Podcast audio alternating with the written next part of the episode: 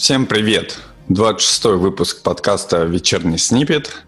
Сегодня мы полным классическим составом. Виталик, Макс, Женя. Hello. Привет. Сегодня, кстати, чуть-чуть будет даже про разработку. И почему я так решил? Потому что первая ссылочка в темах про C-Sharp 9.0. Я помню... сегодня тормозит, нет? Да, я. И, по-моему, это ты, да. Я помню, э, для меня третья версия была прям big deal. Я вот не помню с первого на вторую, вот вторую, третью вот помню. А потом... Первую на вторую никто не помнит. Да. Потому что первой не было. Первый это позор, когда не было дженериков. Ну, я была, кстати, у них как-то на паблик толке, они сказали, что они просто не успели, к сожалению. Долго-долго старались, хотели очень выпустить, но не успели. Ну, это немного где говорили, конечно, сейчас, сейчас-то легко. Надо было, надо было срочно, срочно в продакшн, и они забомбили язычок.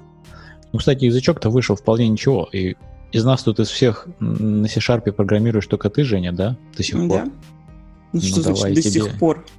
Не, ну к тому, что ты никуда не перешла с этого замечательного языка. Я, я страдаю на самом деле. Я, я ушел из мира C-Sharp, я не знаю, много лет назад. Но тогда он был вроде C-Sharp 5 еще, поэтому, поэтому я вот все, что с пятого добавилось, я не знаю ничего. Ой, ну пятое давно было. Это уже когда? Это 2017 год, по-моему, 2018 какой-то. Ой, нет, значит... Не, ну, нет, еще раньше, чего? еще раньше. Ты... Подожди, 2012. 12-13, да. Да, давно было. И все? Неткор не трогал. Не. Я тоже, кстати. Я, я ушел в десятом.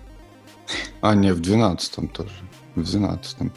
А, нет, у меня же было еще возвращение. В пятнадцатом году я еще чуть-чуть трогал. Опа, опа, опа, возвращение. Ну-ка, да. что это такое? Это ты, ты я вернулся же... к корням, ты писал программы опять? Ну, типа, я был консультантом. Вот. Консультант. Бездельник. Ты не, какой там писал, небось, на 1.2, ну, в смысле, на каком 2.0 C-Sharp. Не, не, на там... модном каком-то писал. Окей. Слушайте, я, кстати, знаете, я где-то в интернетах прочитал, что настоящий язык должен иметь две вещи. Дженерики и async await. Вот.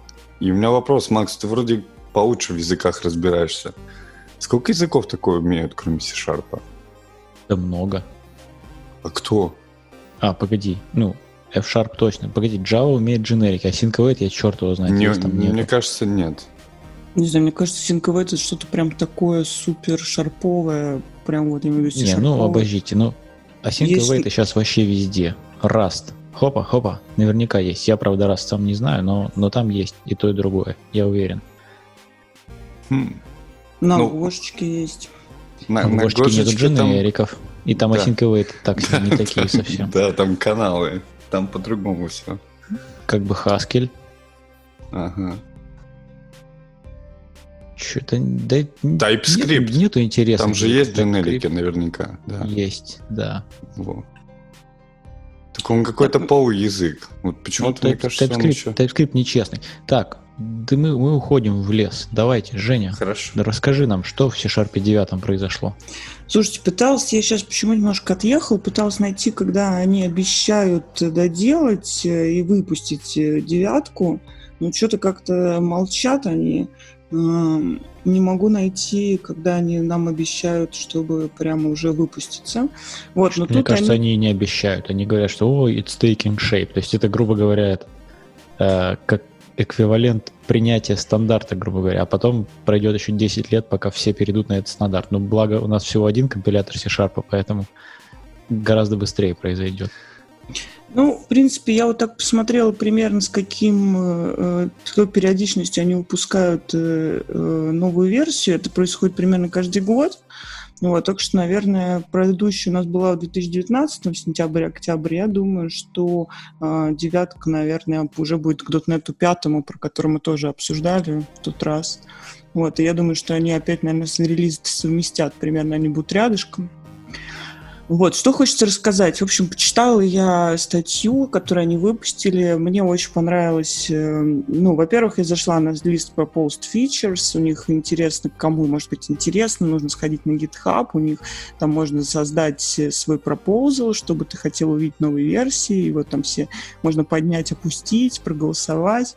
Вот, они очень такие няшечки сказали, говорит, как можно больше, говорит, пропозал постараемся собрать. Вот, из того, над чем мы сейчас работаем. И первое, что мне понравилось, что они говорят, что вообще самая такая топовая фича, которую они хотят притащить в Sharp, это использование records.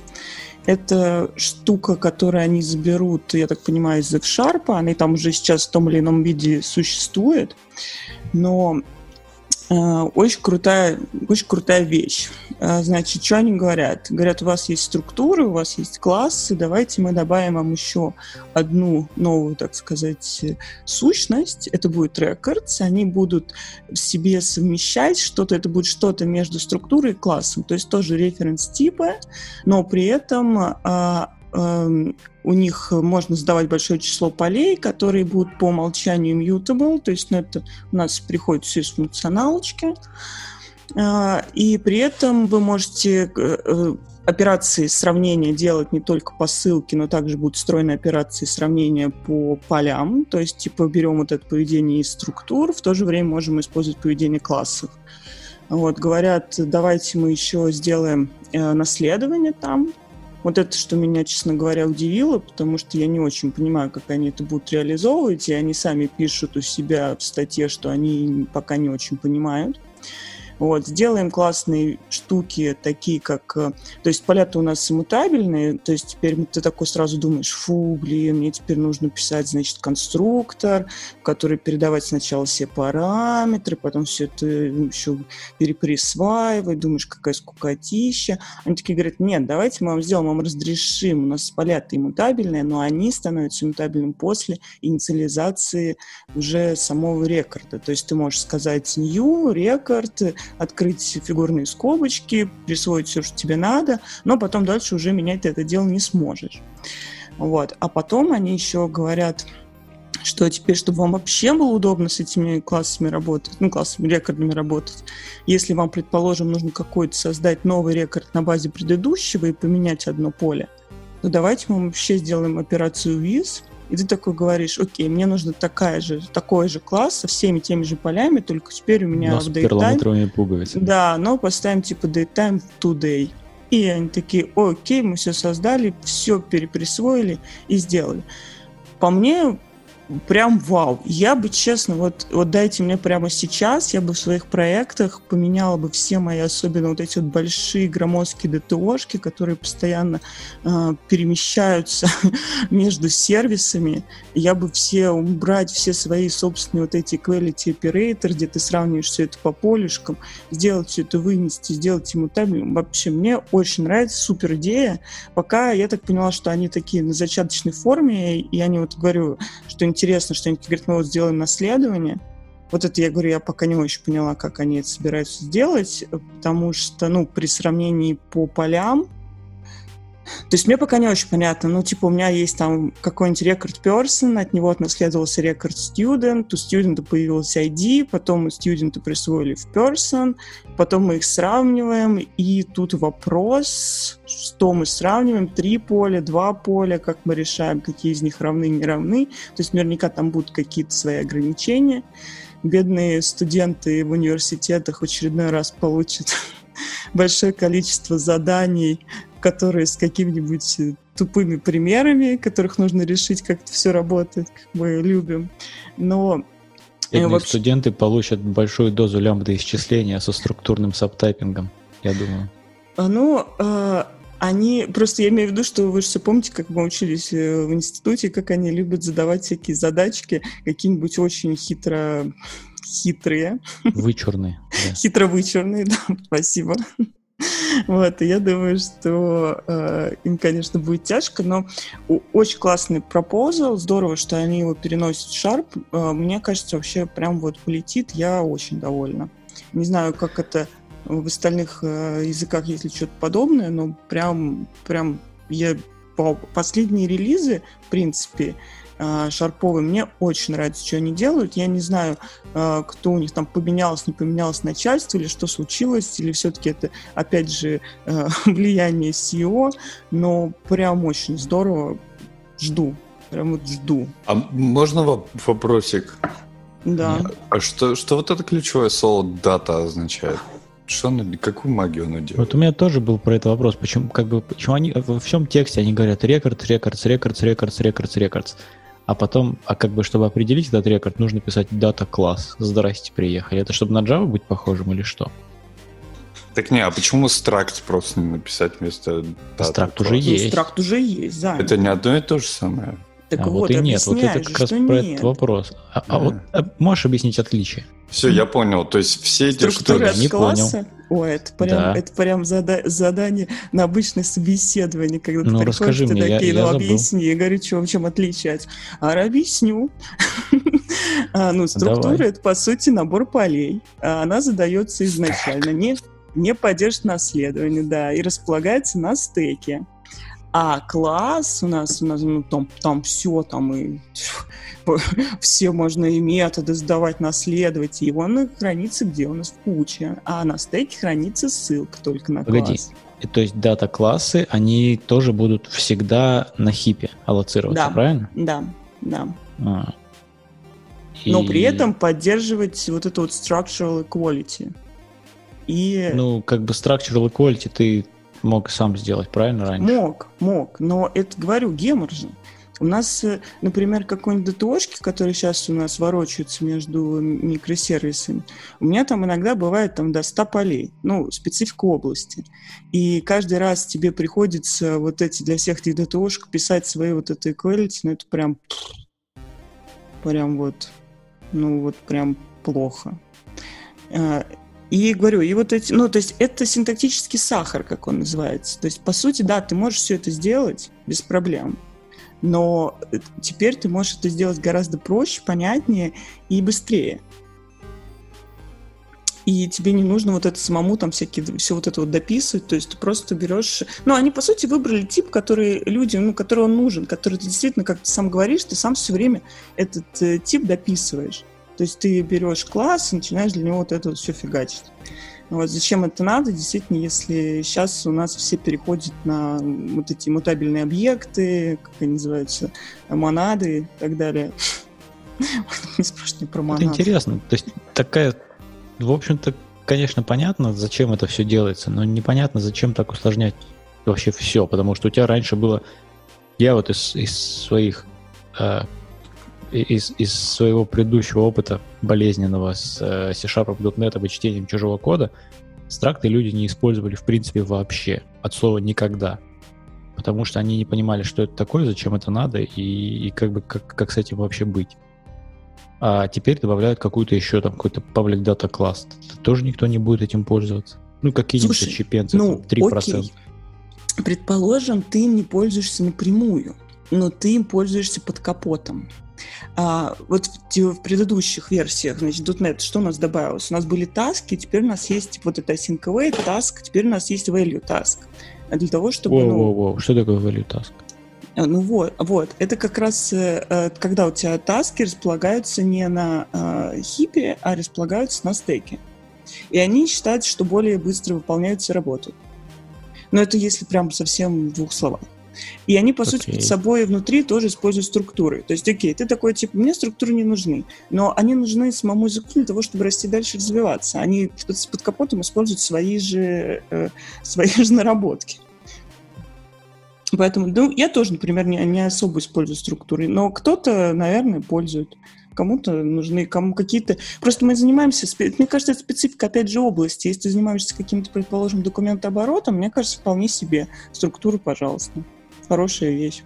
Слушайте, а у меня еще один вопрос. А вот есть же атрибуты в языке. Вот почему надо обязательно вводить новое слово, а не сделать всю эту магию просто атрибутом? Так, ну подожди, атрибуты у тебя в языке, они же на этапе исполнения, они на этапе компиляции валидируются. Поэтому у тебя здесь именно идет поддержка компилятора нового типа рекордов. То есть тебе, Так, э, чтобы... Да, я понимаю, но это же как пожелаешь. Ну, то есть у тебя могут быть атрибуты и, и компилятором научиться что-то делать. Да-да-да. Какой-нибудь Ну- там постпроцессор за- замутить.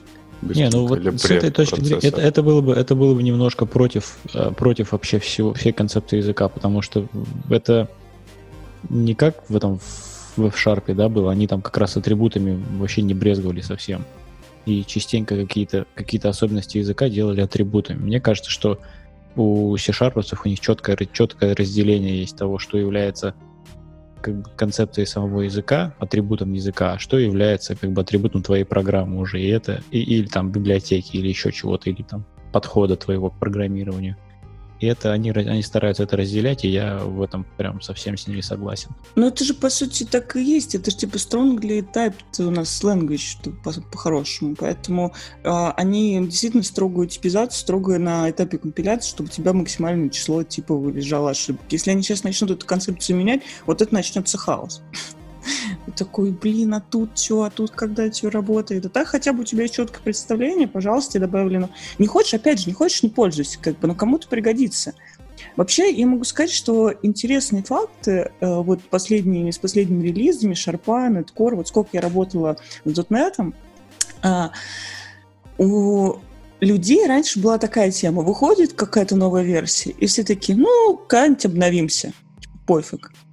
А сейчас, честно могу сказать, вот только что-нибудь новенькое вышло, все такие, опа, опа, пора обновляться, восьмой C-Sharp, давайте заберем, а мы хотим красивый паттерн мэтчинг, мы хотим вот это. И ты такой сразу быстренько забрал, тут же у тебя все IDE-шки, кстати, это поддержали вообще, прям Райдеру, кстати, большая пятерка, они прям с сразу все, все подтаскивают всю тебе помощь, так сказать, показывают, как нужно теперь делать, как можно сделать это красиво. Очень много добавили синтаксического сахара, опять я повторюсь, мне очень нравится это выражение. А, Например, с паттерн мэтчингом, ну просто прям вот вау, пятерочка. А, Когда линк подвезли, ну был ну просто чудо чудесное. Все, э, все тут же тоже побежали обновляться и все переписывать. Теперь прям, когда пишешь какой-нибудь цикл и понимаешь, что с линком тут не справишься, даже как-то грустно. Думаешь, блин, уже ничего не понятно уже. Вот. И все бегут обновляться. И это очень, мне кажется, большой показатель. Когда ты сейчас даже вот я не знаю, как сейчас у вас, но почему-то в России э, меня сейчас очень активно хантит, просто у меня прям телефон разрывается. Э, видимо, ну, такие компании, которые на, ну, например, какой-нибудь Озон, которые на почве сейчас растут очень сильно, всякие деливери и так далее. И а, они прям все педалируют тем, что у них они все сидят на последнем стеке. Не знаю, насколько это правда, но насколько я вот общалась с ребятами, действительно так. Вот кто э, .NET World, все прям переезжают сейчас очень быстро. Мне кажется, это большой показатель. Показатель чего только вопрос, потому что, ну, ты, ты ж можно, я не знаю, можно 100% времени только переезжать на новый язык. Это у меня вопрос. Вопрос у меня такой. А, вот это все, вот ты говоришь синтаксический сахар, а так ли это? И это именно синтаксический сахар, то есть эта фигня может компилироваться и запускаться на старый этот, на старые версии дотнетов? Нет, у нас стар, конечно, не будет. О, так ну это не сахар тогда. Нет, ну подожди, ну а как, как он на старых будет? Не будет. Нужна поддержка. как, как, как было в каком-то, я не помню, какой там был. Третий. А, Третий. C-Sharp третий, да, по-моему, который можно было запускать на втором, на, на втором фреймворке. Ну, Это было давно. Ну, было же. Так не, ну я не, я не вижу, что здесь может байт-код совместимость сломать. Да черт его Вот из этих фич. Ну ладно, да, Это, мне кстати, кажется, ну, мы можно посмотреть. Да, ладно, давайте что-то. Слушайте, ну да- дайте еще по- по- чуть поворчу. Мне не нравится, куда все языки двигаются. Ну, то есть какие-то куча Согласен. слов добавляют и добавляют и добавляют. Да все, хватит уже, хороший язык. Все, стоп, не вари. Сделай библиотеки Кстати, вот нормальные. тебе, тебе, тебе это, тебе там специальная фичка, где о- отбавили, отбавили слов. Теперь можно просто в top-level е писать там system out print ln, или как он там, System.Console print Да. Слушайте, я, я Это, вспомнил. нет, это да. Э, Ну подожди, это ты вот говоришь, что хватит, э, э, э, типа, они же это и делают. Ну, по-хорошему, ты говоришь, типа, не надо новых слов. Да, новых слов, они три слова добавили, зато какое количество кода они сокращают, когда ты пишешь. Огромное. Поэтому они наоборот, они идут в сторону упрощения языка. Ну, Он становится with- проще. Согласен, ладно, согласен, ну говорили. Но with Это прям бомба. А вторая штука, которая на одном уровне все команды писать для... Помните, такая штука была C-Sharp Script или как-то так? CS Script. Было, было. Это, ну, это Там из тоже моно- так можно Из моно было. росло. Ну, там же тоже так можно было без скобочек вот Hello World написать. Прям строчечками. А я не уверен, можно Да ли? просто подождите, мы не рассказали еще. Тут же, может, народ не понимает, что они сделали, какая у них фишка вообще, прям фишка фишек, хотя, казалось бы, она не, небольшая, но теперь можно в program.cs не писать main, а сразу написать using using и консоль write-ln. Все. И она что-нибудь выведет. То есть, э, типа, вот тебе теперь не нужно вот это вот main, в args, статик, э, там, что-то все продумывать. Взял что-нибудь там, наклепал, вывел. Опять же, к вопросу упрощения языка, к вопросу тому, чтобы... Потому что сейчас очень многие люди, которые, особенно, я бы сказал так, э, молодежь, кто начинает программировать, они открывают Sharp, такие, блин, как сложно, тут что-то надо писать, тут какое-то что-то создавать надо. Ну, блин, пойду в Python схожу. А тут они такие говорят, не, пожалуйста, если хотите какую-нибудь свою маленькую тестовую программульку писать, ничего мне не надо, просто открыли и пишите. Ну, классно же. Но это, конечно, прям вот э, бомбическая, мне кажется, тема смены концепции э, языка. То есть это как, я не знаю, это как поменять такой, такой пласт, на котором одного из трех китов, на котором Ну, зыждется. сейчас, Же- короче. Жень, по- по- Да. погодь, погодь. Сейчас, я разнесу это, постараюсь, по крайней мере. Но понимаешь, в чем проблема? Что Hello World ты сделаешь, а если тебе надо будет распарсить какой-нибудь файлик, или сходить в какие-нибудь интернеты, там, JSON какой-нибудь, прочитать, тебе же опять статически типизированный код придется писать, и кучу этого boilerplate кода. То есть ты закроешь и пойдешь в Python. Не вот к чему. А, но тут, не знаю, тут, мне кажется, вопрос в том, что когда ты начинаешь только работать с языком и открываешь, предположим, Visual Studio, ну, в теории, потому что я знаю, что институты все сидят на студии, многие, а, ты начинаешь писать какую программульку? Считать из консоли, написать, посчитать, сложить, вывести. А потом, когда тебе уже надо что-то сложное написать, они такие, ну, тоже к этому ты привык, и что-нибудь остальное да додумаешь, э, поймешь, как там дальше Я писать. согласен, что это скорее для обучения и для, для легкого старта, и чтобы на этом на основном сайте C-Sharp написать такие примерчики, что типа, вот смотрите, вот так у нас там считается факториал, вот так у нас выводится в консоль. А Да. когда у тебя когда у тебя проект больше 100 строчек кода, тебе этот как бы как его, class Program public static main, он тебе вообще погоды не делает, две, две Мгм. лишних. И там как бы есть, он нет, его никакой разницы нет. Согласен.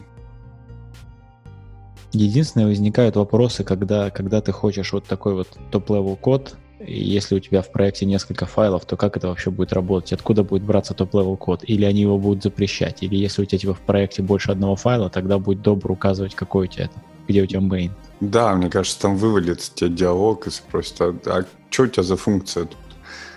А вообще, ну, насколько я вижу, этот сценарий, это же не для студии даже. Мне кажется, это для консольки, чтобы ты написал там потом CS Да, пробел. Для, Файл. для какого-нибудь да, для Visual Studio кода, например, когда тебе просто нужно файлик открыть, и ты не проектами, не проектами оперируешь, а просто файликами, да.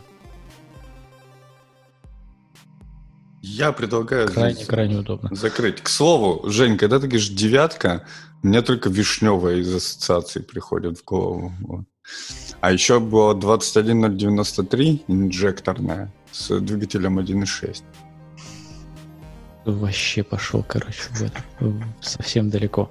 Я еще Visual Studio 9 была. Вот Да, помню. забей. Это не было никогда. Так вот, э, смотрим. Самый-самый предпоследний, э, предпоследний заголовок в этом тексте. Ковариантный returns. Буквально одно предложение описания, небольшой пример кода и все. То есть эти люди, они нам рассказывают про, короче, про что они только не... Improved Pattern Matching, top-level pro- про топ-level programs они написали, не знаю, 5 абзацев текста и два примера. А про ковариантные ретерны они написали одно предложение, один коротенький пример. Молодцы. Понятно, для кого статья. Так все равно никто не поймет, Макс. Че мучиться? Тогда а зачем тогда писать было? Они, там, там у них внутри and so much more. Ну вот туда бы как бы и это и присоединили бы ковариантные ретерны. А то я подозреваю, что над этими ковариантными ретернами там реально люди голову этого ломали долго-долго-долго. А это всего заслужило одно предложение в тексте. Ай-яй-яй. Ну вот это, конечно, ну и согласна. Э, но они, я думаю, что тут, э, опять же, а, у них в статье написано, что это пока только то, что они еще планируют, и то, над чем начали работать, они пока еще сами не знают, как это, а, как это сделать. Для меня, например, тоже не очень понятно, как они эти вариантные ретерны под капотом реализуют, потому что так-то прикольно сказать, что, а, что в классе наследники у тебя может из метода возвращаться более специфичный тип, чем в классе э, родители. То есть, например, вот здесь там типа пример, что есть там животное get food, он возвращает food, а у Tiger он возвращает там типа meat. Вот, но я не знаю, мид он должен быть э, но я бы наследник этот... фуда, ну, наверное, да. Вот, но то есть, как они это будут, говорю, под капотом реализовывать, непонятно, потому что, по сути, у них же сейчас э, э, функции, которые возвращают разные значения, это одинаковые функции. То есть ты же не можешь написать э, две функции в классе, одна с одинаковым названием, с одинаковыми входными переменными, которые возвращают разные значения, потому что компилятор не может на этапе компиляции определить, какую функцию ты хочешь использовать. Наверное, они как-то могут это определить, когда у тебя там типа наследник, но, э, но как это сделать, я пока не, не понимаю. То есть там действительно нужно что-то серьезное переписать. Вот, ну, посмотрим. Поэтому, мне кажется, там и есть вот это вот такое маленькое. Ну, типа, мы вот посмотрели, что было бы круто, но пока мы вообще не поняли, как это сделать, но подумаем. Но мне кажется, что в современном интернете такие примеры лучше не приводить про вот животных, тигров, мясо. Как-то кого-то может очень задеть. Кстати, там вот есть ссылка на текущий статус их фичерсов в development, Фу, господи, в разработке. И там эти ковариантные ретёрнсы, там вот есть даже бранчик, и все написано, что в прогрессе работа идет. Так что я думаю, что все будет, все будет хорошо. Ну, Давайте, подожди. ладно. Да. Жарпу 9 быть. Ура! О, этот компилятор до сих пор называется Рослин. Да, GitHub да. репу Рослин приводит. О. Это же, погоди, я, это не просто, это, это их новый, типа новый подход к компилятору, когда он там более, более модулярный, он там предоставляет API, и он там позволяет тебе шарить, э, шарить AST между разными языками и так далее, и так далее, что там только нет. То есть это, это, короче, вот новая платформа, которую они долго-долго разрабатывали, наконец разработали, и теперь они на ней. Хм. Окей. Но, кстати, если мы про еду, но не про тигров. Точно. Да. Новость. Новость, которую я сейчас открою. Э, статья называется... Ой. Э, штрих-коды из ДНК помогут оттрекать вашу безопасность вашей еды. Я помните, мы как-то разговаривали про, когда Женя ездил в Австралию, она нам рассказывала, как они трекают акул при помощи какой-то на ерундовины. Да? Было такое? Было.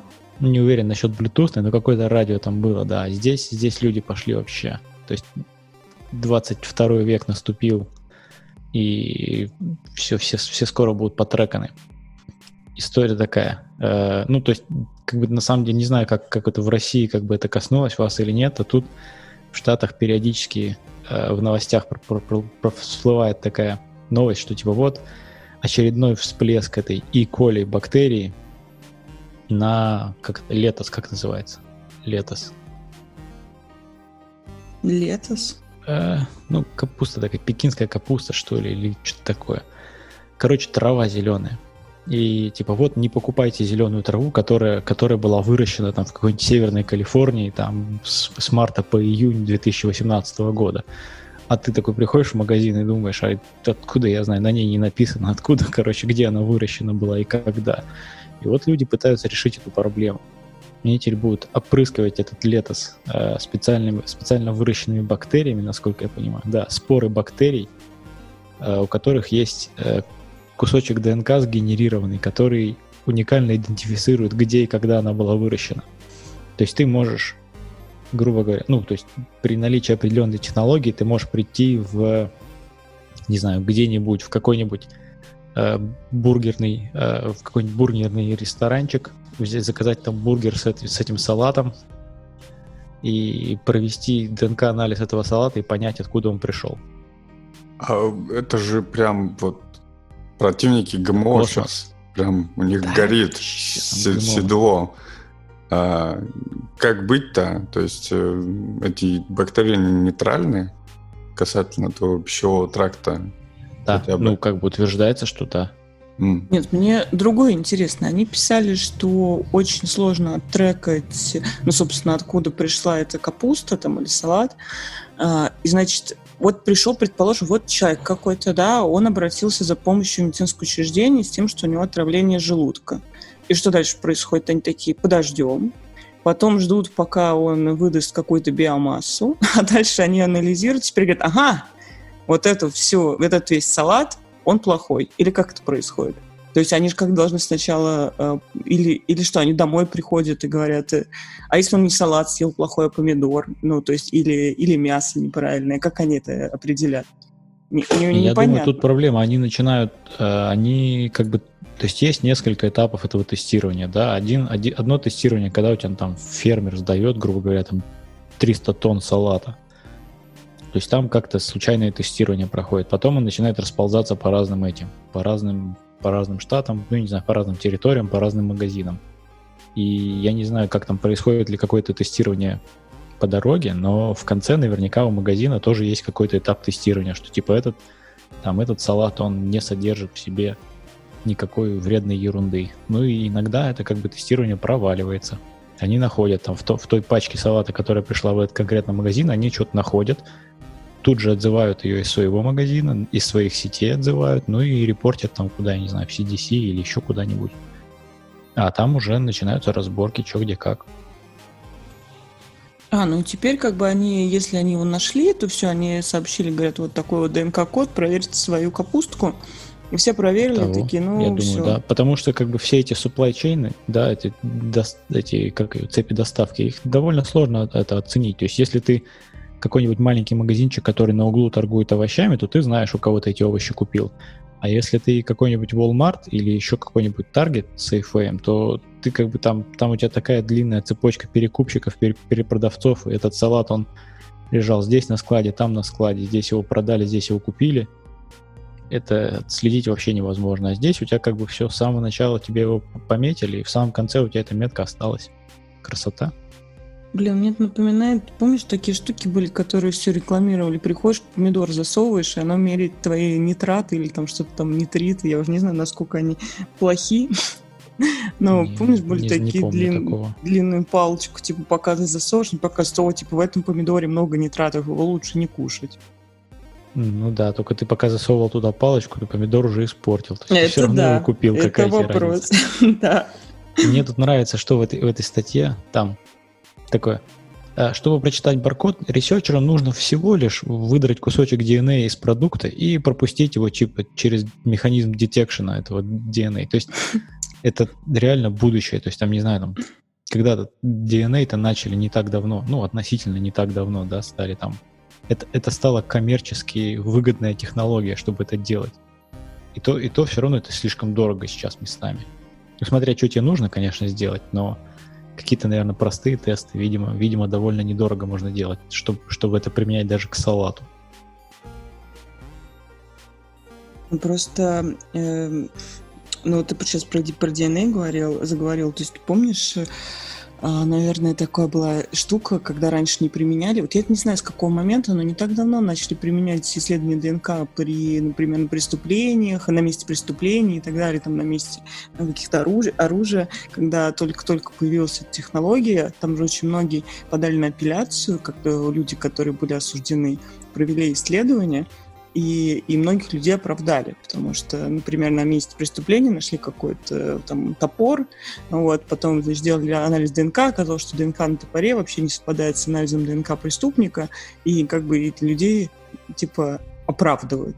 И эта технология же тоже появилась совсем не так давно, то есть при- примерно, там, по-моему, лет 50-60 назад, и как она, а, ну, то есть быстро, сейчас мы все такие, все смотрят э, CSI, место преступления, такие, блин, надо, конечно же, сделать анализ ДНК. А то ты представляешь, что спустя какое-то время будет такое, что нашли какое-то место преступления, и там такие, ага, ага, тут вывалился кусочек салата, сейчас мы протрекаем, где он мог его купить, и найдут преступника. Да-да-да. Нет, я говорю, что как бы вот ну, реально будущее наступило. Мне это очень нравится. Но правда, единственное, что там эти, эти, это можно расширить дальше, и да, там какому-нибудь человеку тоже присаживать этот ДНК-метку какую-нибудь, если это бактерия, никогда в жизни не узнает. А потом не, ну, сделают стороны... бактерии, которые умеют по Bluetooth разговаривать, и все, до свидания. И, а какие возможности это закрывает? Э, то есть все закончится, например, белорусский сыр, всемирно, э, всероссийский известный. Потому что можно будет от, отследить происхождение продуктов, я имею в виду. И таможня будет довольно-таки рада этим нововведениям, потому что тоже сможет посмотреть, откуда приехала. А, ты, ты, ты, ты апеллируешь к тому случаю, когда Беларусь начала перепродавать итальянский сыр в России под видом белорусского во время... Э, да, конечно, конечно, конечно. Или устрицы белорусские тоже. Очень интересно. Да, но мне кажется, это очень клево, особенно во время э, глобализации. То есть ты, когда ты сможешь отследить происхождение. Ну, я не только с точки зрения здоровья, еще и с точки зрения экономики. Да. Йоу. Так, ну что, пойдем посмотрим, над чем еще у нас сейчас работают ученые. Давайте. Ученые Тут работы. По, по интернетам прошла фоточка, которая может, которая производит кирпичи. Yeah. Да, тут э, прошла фотография в интернете, которая красивая очень фотография. Там такое э, что-то озеро, розовый закат. И если вот ее поставить как заставку на свой Android-телефон, то Android телефон Начинает постоянно перегружаться, и с ним ничего нельзя сделать, кроме как, по-моему, там типа reset to factory defaults и, и все. Эм, а насколько вот. я понял, там бесконечный ребут будет с этой картинкой, если я все правильно прочитал. Да. Ну, как я почитал, там... А оказывается... я делал такую штуку, я делал такую штуку. Как? Мы когда ничего такое не делали, я под винду такое делал. Вот. Приходишь в компьютерный а, класс. Автоexec.bat ребут. Конечно, конечно. Самое простое. Ставишь автозагрузку и все. Очень клевая штука была. Можно было целый компьютерный класс вывести строем, когда учился в школе. Ой, а я выводила класс по-другому. Мы, короче, сделали скриншот рабочего стола, удалили все значки у преподавательницы и поставили ей вместо рабочего стола скриншот ее рабочего стола. Ну, понятно, что ни один значок там не работал. Вот, и она очень долго ходила и потом переставила себе компьютер. Так мы поняли, что не все преподаватели информатики одинаково полезны. Это, знаешь, Женя, это я делаю то же самое, когда э, работаю с кем-нибудь, и он уходит, например, там, не знаю, покурить на обед, купить шоколадку. Да, я начинаю писать сразу письма всякие откровенные его менеджеру о том, что он устал и хочет срочно покинуть компанию и все такое. А потом люди очень быстро начинают пользоваться walking фичами. Ну, в общем, тут э, э, смысл в том, что про картинку, если говорить, как я поняла, что она в каком-то не совсем стандартном формате, э, не в привычном нам RGB, и там содержится какое-то большее количество информации по цветам, чем может обработать телефон, ну, чем, ну, не телефон, но чем может обработать что, что там, система обработки изображений в телефоне. И поэтому она не справляется, у нее не получается, и она начинает постоянно пытаться и вырубаться. И как-то очень удивительно, что разработчики не предусмотрели такое, что если им подается на э, скушать какое-то изображение, которое они обработать не могут, они вместо того, чтобы признать его недействительным и перестать, они прям он пытается, пытается, пытается, и ничего не выходит. Такие ну, вот. Это же классический подход разработчиков. Ретрай. И, ну и, как правило, ретрай без этого, без, без ограничения количества попыток. Ну, вообще, это, насколько я знаю, это я тут слушала какой-то подкаст, и там как раз рассказывали про хакеров, так называемых. Ну, как вы знаете, есть разные системы. Например, э, например, вот Airbnb долгое время платили людям, которые могли найти какие-то баги э, или, возможность какие-то... Э, ну, не только Airbnb, много кто платит, э, когда находит какую-то дыру у них в безопасности. И просто люди могут дома у себя сидя по вечерам в пятницу сидеть, пробовать каким-то образом взломать э, сайт. Если они что-нибудь находят, они отсылают вот эту вот уязвимость в Airbnb, и они платят денежку. Причем денежку платят... Баг баунти называется. Да, баг баунти. А, причем денежку платят хорошую. То есть прям хорошую там типа по миллиону могут выплачивать. Ну, то есть Какую есть... бабу нашел, такая денежка. Да, да, в зависимости от того, что можно сделать. И вот как раз был э, чувак в гостях в подкасте, рассказывал, какую он нашел багу, и он как раз загружал э, различные, самые различные изображения а, в в листинг. Ну, то есть, если ты там пытаешься листить свой апартмент, то ты, собственно, загружаешь до изображения, он туда загружал самые-самые разные, самым разным количеством информации внутри. Вот, то есть, не, то есть изображение, которое не совсем изображение. Вот, то есть там могут быть внутри какие-то зашиты скрипты маленькие, какой-то вот, как здесь, какое-то большее количество информации. Ну, и он, в принципе, так и не нашел, собственно, саму уязвимость. То есть он говорит, я там, типа, и так, и сяк, и в раскосяк, но а, как бы Ему прислали потом из Airbnb и сказали, типа, чувак, мы видим, что ты пытаешься, и мы поняли, что какая-то уязвимость там есть, потому что мы разрешаем все что угодно туда, по сути, загружать. И это как бы все. Типа, перестань пытаться, мы тебе денежку за это заплатим. На тебе денежку, только перестань. Да. Но он сказал, что... Ну, его спросили, говорит, а как вот такого догадались? Он говорит, это типа классика. Вот, так что это, по сути, просто классический пример, э, э, как взломать телефон. Просто, видно, ребята долго-долго искали и нашли все-таки такую возможность. Так, Женя, и какой сайтик страдал от твоих картинок в пятницу вечером в жажде разбогатеть внезапно? Пока только Инстаграм.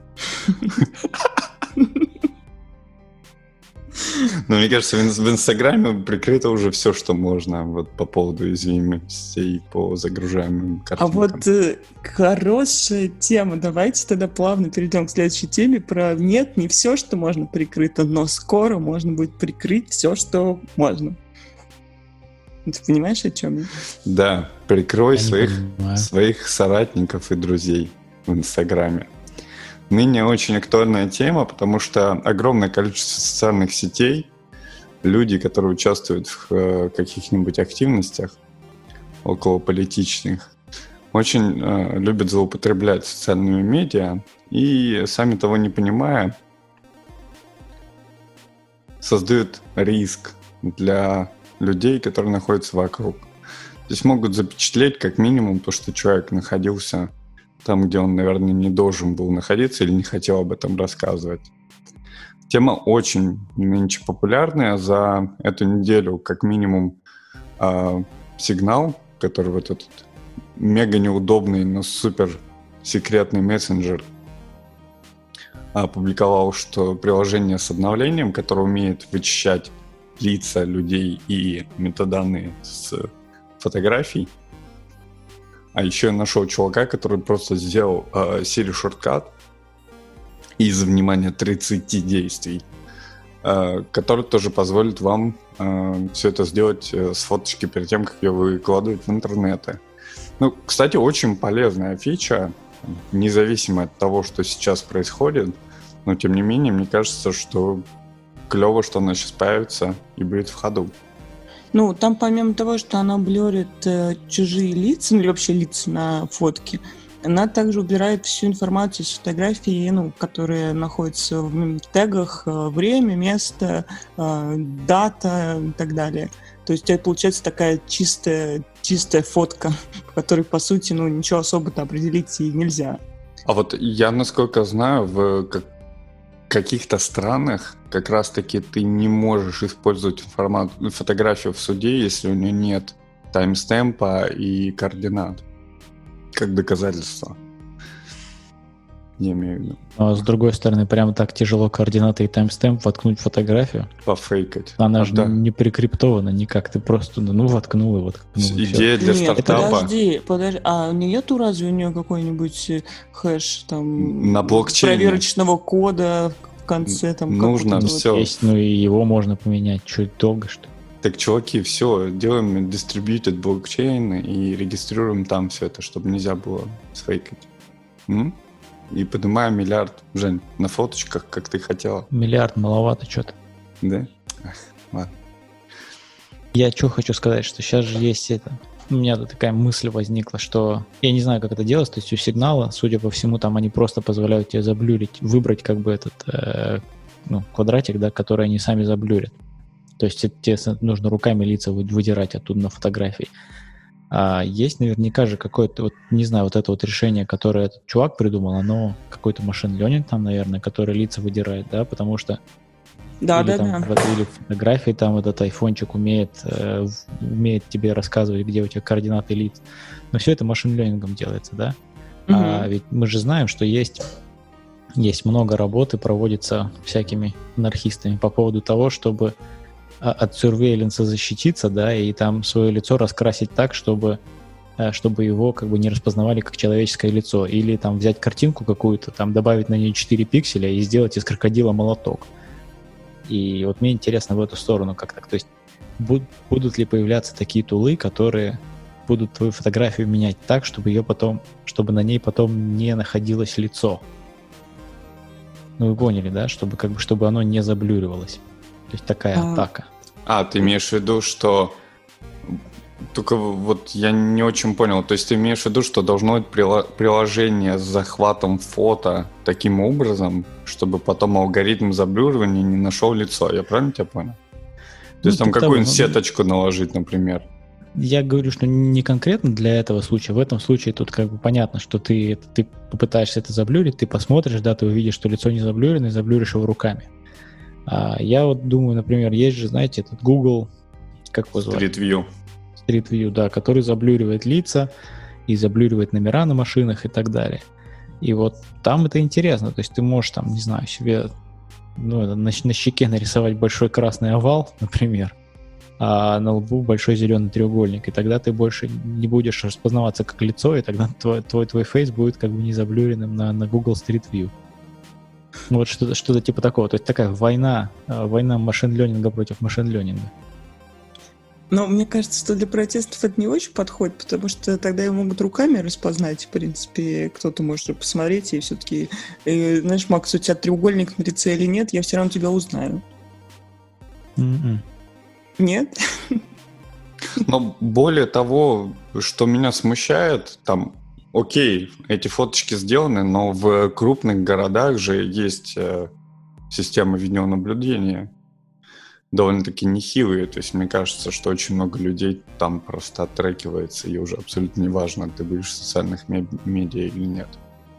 Ну, мне кажется, да, да, вот как раз против вот таких систем видеонаблюдения треугольник на щеке как раз и поможет.